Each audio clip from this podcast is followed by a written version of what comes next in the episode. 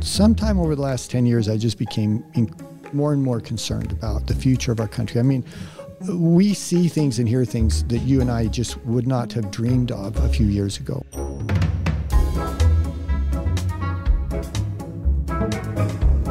Hello, welcome to the Davis Beat from your friends at the Davis Journal.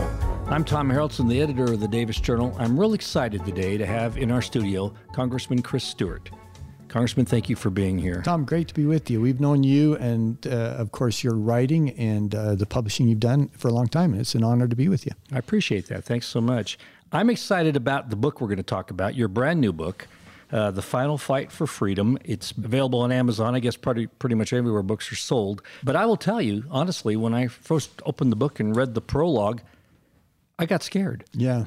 And I, I don't know if that was kind of the intention or to get our attention or what. But tell me, tell me a little bit the, where this came from. Well, there's a long story there. I'll try to make it short. Um, you know, for those who have, are familiar with my other writing, you know, Seven Miracles That Saved America, The Miracle of Freedom, um, some of the some of the works I've done for Deseret Book and others. I'm by nature an optimist. I always have been, and I've certainly been an optimist about our country and the future of our country. And it kind of is based on this premise. I think God cares about this country. I think we have a, a special place and a special role in the world, and I've always believed that. But as I started to work, not so much in Congress, because I think other people feel the same way and they don't work in Congress. I mean, this isn't what I'm about to describe as unique, but sometime over the last 10 years, I just became more and more concerned about the future of our country. I mean, we see things and hear things that you and I just would not have dreamed of a few years ago. I mean, surely that's true for other people.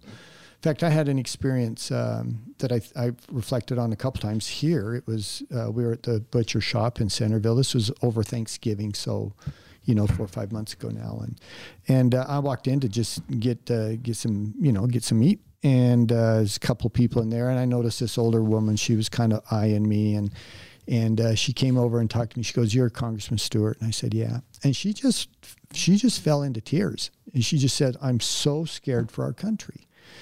Uh, you know that didn't have things like that didn't happen five years ago or ten years ago. And then part of it is the work I do on the intelligence committee is really dramatic stuff. I mean, we see things and we're aware of things that every once in a while you just, I mean, I'll lean over to the guy next to me and just say, man, we are in so much trouble. Or once in a while he'll lean over to me and say, yeah, what are we going to do? How, how do we prevent this? Or how do we, how do we prepare people for this? So it's kind of a combination of things. I mean, just watching generally our society in the last few years. And so I, I kind of started this internal debate in my mind, kind of in my mind and my heart, and that is, you know, I, I want to be optimistic. I want to tell people you've got a lot to look forward to. You know, again, our, our nation is strong. We've been through incredible challenges before and got through them.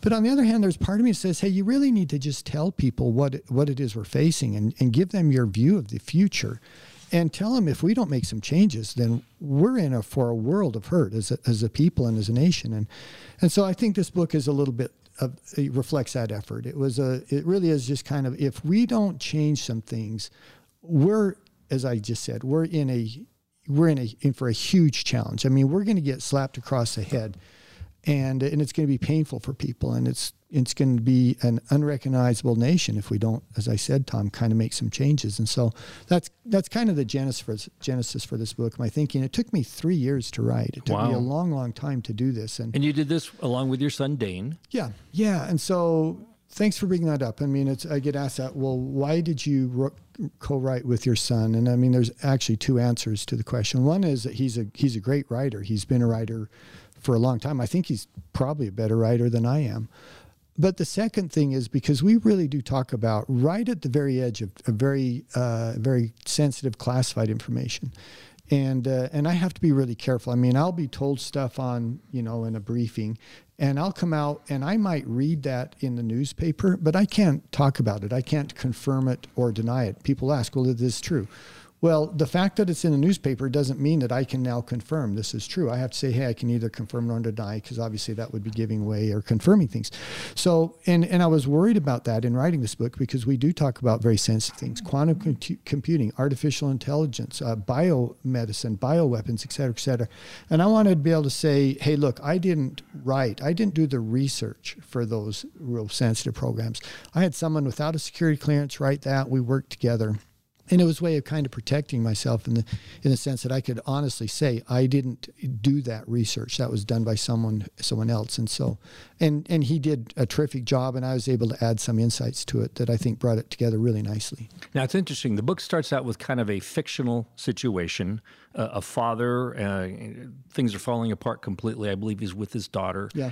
But it, of course, segues into a very non-fictional, very Yeah. fact-based situation. You mentioned the challenge you have knowing things, being on the intelligence committee that we shouldn't know and don't know, and yet you wanted to be able to put some of those those flavors into this. That had to be very challenging.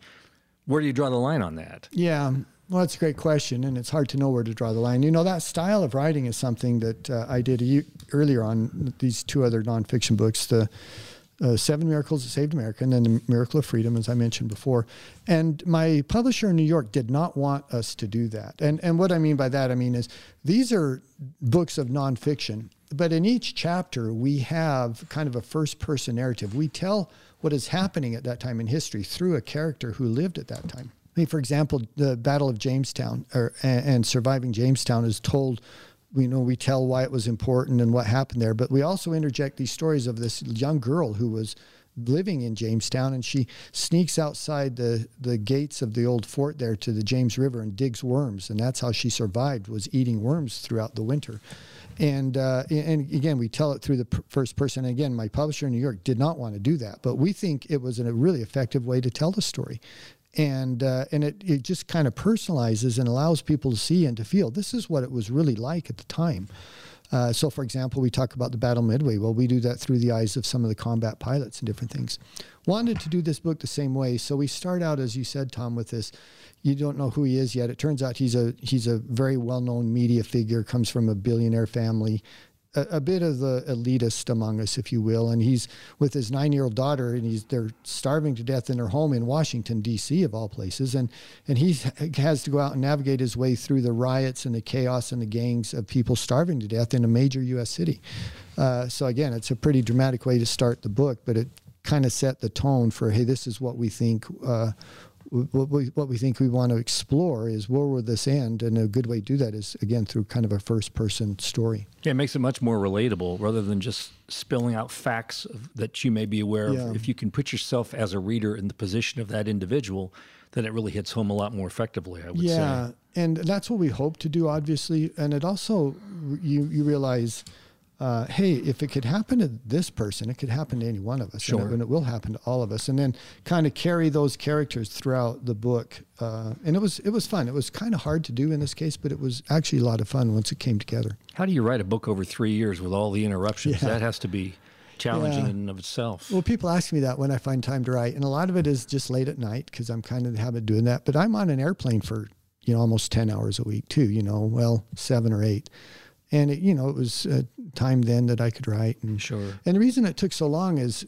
honestly some of it, some of it was because things are just changing so quickly. I would write something for the story, and then it would happen. I'd go, well, I can't. I can't include that anymore. I mean, it's already happened. And- Right. and the world just changes so fast to stay ahead of it for this book because this book really is a look ahead it's not just an examination of what's happened it's projecting this is what's coming uh, that's the whole point of it this is what's coming and so like i said it, the, our world is changing so quickly uh, we had to kind of skip to keep ahead of it and that took some time Sure.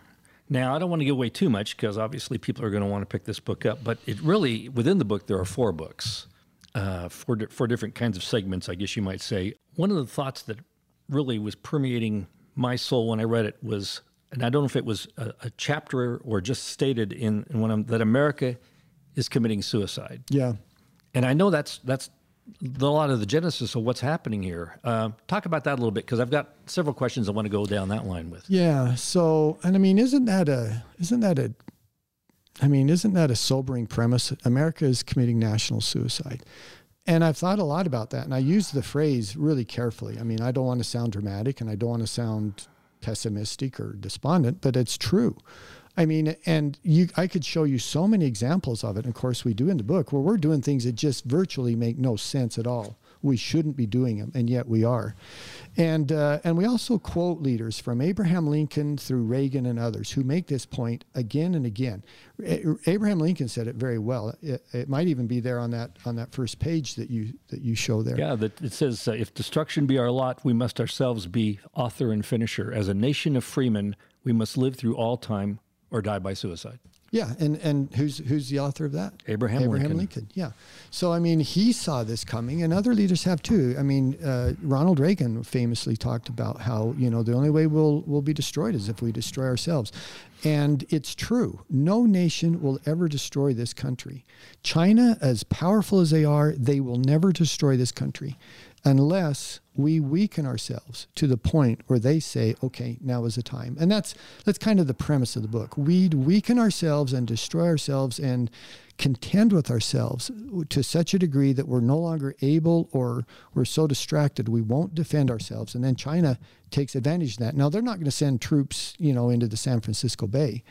Uh, they won't need to they'll use these very exquisite new weapon systems that we talk about again quantum computers yeah artificial intelligence, bioweapons, and others that they could bring us to our knees and, and never fire a shot from a traditional white rifle or aircraft. I like one of the quotes you use in here from Albert Einstein. It's one of my favorite quotes, and you mentioned that it's actually kind of a paraphrase of something he said. It talks about, "I do not know what what weapons World War III will be fought with, but one thing is for certain: certain World War IV will be fought with sticks and stones." Yeah. Yeah, famously quoted once again. No one can actually identify him saying that, but we're going to give him credit for Absolutely. it. It's been used for, for generations. And, I, and think. I, think. probably he did say it. There's enough people who, you know, although we can't find the exact time, but I mean, it's true. The next war is going to be unlike anything we've ever seen before. And we get a, a little bit of a flavor of that, but not, most, most people don't get them, get much. For example, I, I, it's the third time I've mentioned it, but quantum computing. Uh, I mean, we are in an existential battle with China to d- be the first to develop quantum computing because whoever develops it first, it doesn't matter who gets second because they will be able to stop anyone from from completing their research. It's your first or you never have it. Right. And with quantum computing, I mean, interesting. I'll, I won't go into a lot. It's it's fascinating to me in quantum physics. But um, with quantum computing, I mean, there aren't that many applications to it. You could do some modeling for some drug uses and a few things, but mostly the application is breaking encryption. And what would take us thousands of years or tens of thousands of years, even with the most powerful computers we have, you know, computers that are just beyond imaginable how fast they are that we have now, still, it could take, uh, you know, just an incredibly long time to break really deep encryption. Quantum computing would do it in a fraction of a second. And with that, you now have your entire financial system at risk. You have every weapon system at risk. Again, they could go in and because we couldn't protect any of our own research, they could stop all of our research in quantum computing or artificial intelligence or anything else. Um, but a lot of people, if you ask them, well, what do you know about quantum computing or does it matter? Most people would say no but we're a few years away from it, and it changes our world if we don't win that race. Trying to like it to a situation that's going on right now. At the time we're taping this, the pending, perhaps, invasion of Ukraine by the Soviets. Uh, I guess they're called Soviets. I'm not sure if they're still Soviets yeah. or Russians. One of the things I've heard is that what, what scares Vladimir Putin more than outside interference is internal conflict. Yeah. Um, isn't it in essence what you're saying here? If we don't protect ourselves from within, we or if we erode from within, we're very vulnerable to the outside. Yeah, exactly. And I mean, other nations watch us. President Xi in China watches us. I mean, he facilitates this contention and this breakdown in our society and breakdown in trust in government and everything else. He he facilitates it. They call them warrior diplomats, where they uh, they use diplomatic efforts all around the world to to you know facilitate their propaganda and their ideas uh, you know, President Putin watches it, the mullahs in Iran, et cetera, et cetera. They all are aware of this. But you know, Tom, you bring up another thing which is it, which is interesting, and I want to. It's not not about the book, but I, I think I want to mention it if we could. It's important, and that is as we look at as we look at Russia. And by the way, there's some reporting today as we speak that Russia's you know, withdrawing their troops. Don't believe that. It's it's certainly not true. Now they might at some point, but they're certainly not doing it right now. Or is that just part of his his game he plays. Well, it, it, it is. That's part of it. And part of it is I just think uh, there's just some lousy reporting going on right now. Uh, but a lot of it is building the uncertainty. I mean, he, he doesn't want to announce the, d- the day and the hour that he's going to invade. So he's going to, you know, bluff and kind of obfuscate and, you know, make it more difficult for Ukrainian military to be prepared. But as you said, the one thing that he fears, the one thing that Vladimir Putin fears, he doesn't fear losing Russian soldiers in an invasion, in a military operation. He's terrified of using, losing Russian soldiers week after week. Soldiers coming home in body bags because of an insurgency, because freedom fighters, uh, because the Ukrainian people say, You've taken our country, but we're going to fight for our freedom still. And evidence of that is very clear Afghanistan with Russia and Afghanistan with America. And those lessons are not lost on Vladimir Putin. And it's the one thing that this president could do, I think, that would persuade him not to invade, and that is say, we will arm and equip and facilitate a Ukrainian resistance movement. And you will have to pay a bloody price in your occupation if we were to be very clear on that, I think we could preclude the uh, the invasion. But it's the only thing that Vladimir Putin is afraid of. I know. Uh, I, I, if I'm if I'm correct in this, I think Reagan, when he was president, had a situation he was similar, but he was basically saying to the people in the countries who were rebelling against the government, "We will support you." Yeah. That internal conflict that would erode that regime. Is is that kind of what you're talking yeah, exactly. about here? I mean, we saw it with uh, Radio Free Europe and other things. We're going to support you politically and and and from a philosophical point of view to you know more direct support. Another great example of it uh, was this the support we gave the Mujahideen in in Afghanistan against the Russian invasion and the Russian occupation with with uh, you know surface air missiles are capable of bringing down the Russian helicopters, which they were so dependent on. And I mean, it, it, it, that one thing changed the outcome of the Russian occupation there. Do you think um, if Trump had been reelected, that you might have a, a, different approach to what we're doing nationwide right now with regards to uh, to this, as opposed to what President Biden's doing? You mean with in, in regards to the Ukraine? Yes. Well, and, and look, I'm obviously a Republican, and, and I was friends with President Trump, uh, although we didn't agree on everything. Um, but I, I think one thing is is just inescapable, and it's hard to prove something that you know we'll never know because history changed. But there was a reason that Vladimir Putin went into Crimea and into the eastern part of the Ukraine, the Donetsk region, while President Obama uh-huh. and President Vice President Biden were in power. He didn't do it while President Trump was in power, and it, it was he was just afraid of him. Um, I, I, don't want to say he respected him. I think some did. Uh, I mean, there were certain world leaders who begrudgingly respected President Trump, but I think Putin was genuinely afraid of him. He thought, what will he do? He didn't know how he would respond. But one thing is very, very clear. After Afghanistan, there's no question, and we know this from intelligence and other sources, there's no question that Vladimir Putin looked at this administration and said, now is the time. We need to go now. We can't wait any longer. So uh, uh all of the evidence and the, and the intel clearly was almost definitive. Yeah, he's going to invade. Now, again, he may change his mind, and I've outlined how I think we could persuade him. But if he doesn't invade, it won't be because he was never going to. It was because he has changed his mind. It'd be interesting. We we post this probably in the next couple of weeks where we're at in two weeks compared to the yeah. day we're taping this. But uh. I want to change gears a little bit and talk about Washington D.C. Speaking of wars, how do we break the gridlock back there, or at least the perceived gridlock that there there just seems to be no real spirit of compromise between the left and the right. What what what needs yeah. to happen there? Boy, if you knew the answer to that, please tell me. Right? We'd both be rich. Yeah, and we we would make our country better.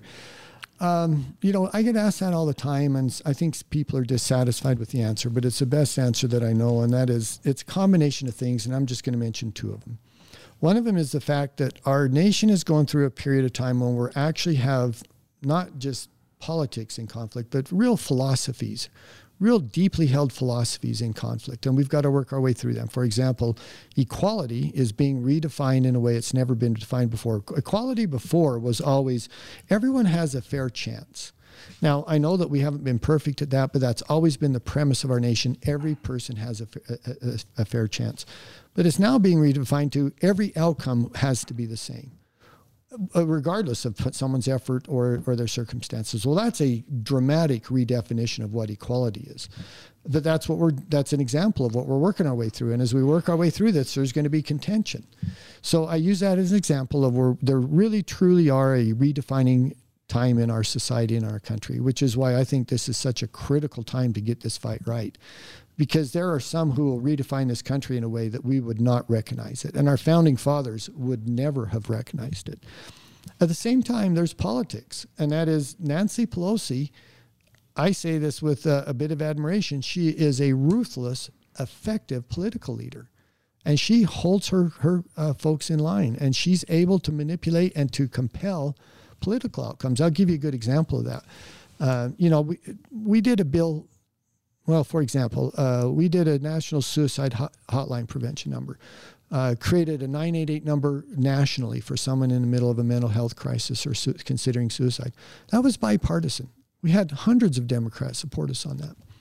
Then, this last Congress, Speaker Pelosi told her Democratic colleagues, You can't sponsor any Republican bills, and don't allow them to sponsor any of yours. We're in the majority. We're going to push through the things we want on Democratic bills or Democratic votes alone.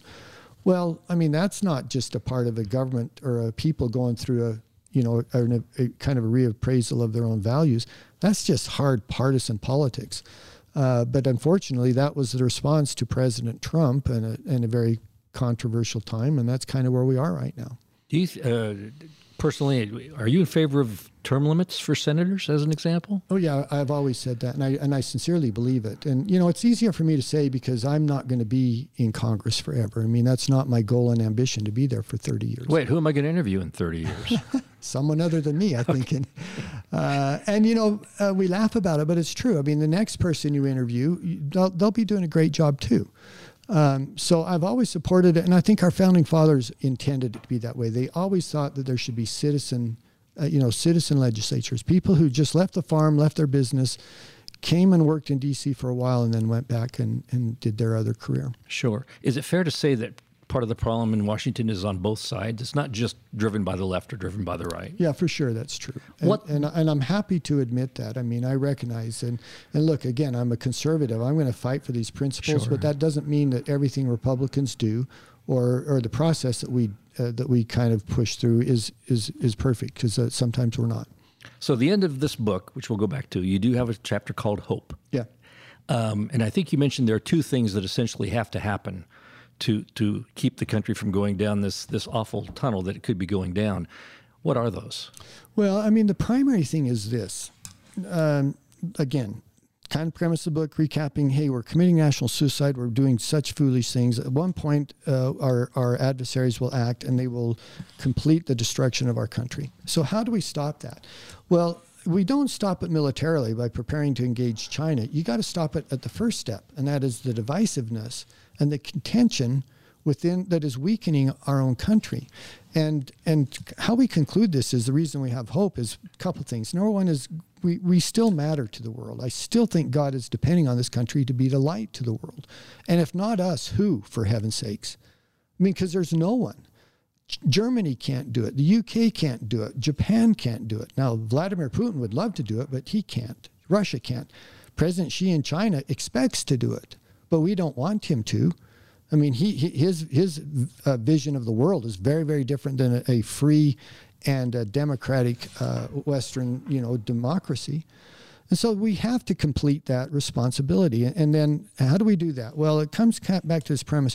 You've got to give people kind of that social pressure relief valve. The thing that our founding fathers intended, and that is for each state to independently be able to say, this is what we're going to do. So, for example, if California wants to implement a, uh, a one payer system and pay for uh, the medical care of virtually every citizen in California, including millions who are there illegally, but if they choose to do that, and they're going to double taxes on every California to do that, knock yourself out. Let them do it. Let them try that. If Utah, on the other hand, says, no, we're not going to do that, and here's the way we're going to go forward, then allow Utah to do that. Allow Vermont, which, by the way, did try single payer system, as you may remember, in I think 2011 and it lasted 18 months. I mean, they couldn't do it, but they tried. Well, I was glad for them to try. So, and and by the way, progressives and the left, when we think of states' rights, that's generally associated with conservatives. Au contraire, it's really not true. Progressives have been pretty aggressive on exercising state states' rights. Let me give you a couple examples. They said, nope, we're sanctuary cities or sanctuary states. We're going to ignore federal law. Federal immigration law, we will not enforce it here in this city or this state. Well, that's declaring a state's right. Uh, I think it's foolish but I would I would be willing to accept let states if they want to take that view let them. I think it's wrong. I think it will be destructive to the overall benefit of our country. Uh, another example they've they've legalized uh, many drugs. Marijuana including Oregon has legalized hard drugs. Well I think that's insane. I think you could it's impossible to argue that's in the public ben, public health benefit but once again, if Oregon chooses to do that, I think they should be able to do that. And then if you support that policy, go live there, go move there. If, on the other hand, you support uh, a, another real contentious issue that I feel strongly about is religious liberty. If you live in Utah another state that wants to protect religious liberty, let them do that. And, uh, and it's what our founding fathers intended, and it's the only way we can keep our nation together through this very fractious time is allow people to experiment and to, states to take a different path and then let people choose which they support. Are you optimistic? I'm optimistic, but I'm scared. And I don't know if those are mutually exclusive. Maybe scared's not the right word. You should have read this book. yeah, yeah. Uh, I'm optimistic, but I'm deeply concerned. And part of it is that, uh, you know, I, I, can just see the writing on the wall. And, and part of it is it, it, so many people are just seem to be okay with it. But I'm optimistic again. I've, I've mentioned this, Tom, but I think again, America has a unique role in the world, and I don't, just don't think the world's coming to an end by Thursday. I think we've got more time, and so I think we're going to find a way to work our way through it. Hope you're right. So yeah. we could do more interviews. Well, and I hope we're right for our kids, right? Absolutely. For our grandkids. I sure. mean, as I said, you know, you and I sitting across from each other, we, see a world that we would have never imagined for our kids. No, uh, no. And our grandkids. And we want to give them all the things that we've been given. Never could have perceived the yep. things that we've experienced. Absolutely yep. true. Congressman Chris Stewart, thank you for being here. The, the title of the book is The Final Fight for Freedom. I know it's available on Amazon, Deseret yep. Book, I other think, books. I think pretty much everywhere. Yeah. Hope so. What are you hearing about it? Good things? Yeah. When it debuted, uh, it was number one on three or four different lists. Interestingly, you can't keep it in stock. Uh, really? Publishers cannot, printers cannot get paper. And so uh, we had a, a, smaller printing than we hoped because we couldn't get the paper and wow. uh, and then they went like I say I think they sold out in the first three or four days and so Amazon is like uh, for a while they were their two week wait I think they're back on track now so that's great we'll hope it keeps going good luck on that one appreciate you, sir. It's Congressman Chris Stewart th- you. thank you for being with us that's it for Davis Beat uh, we'll be back again with another podcast again you can always follow us on our website davisjournal.com follow us for news Follow us to listen to the podcast and subscribe if you can. And until next time, uh, as I always say, when it comes to local news, including things that are going on nationally, you can't beat the Davis Journal.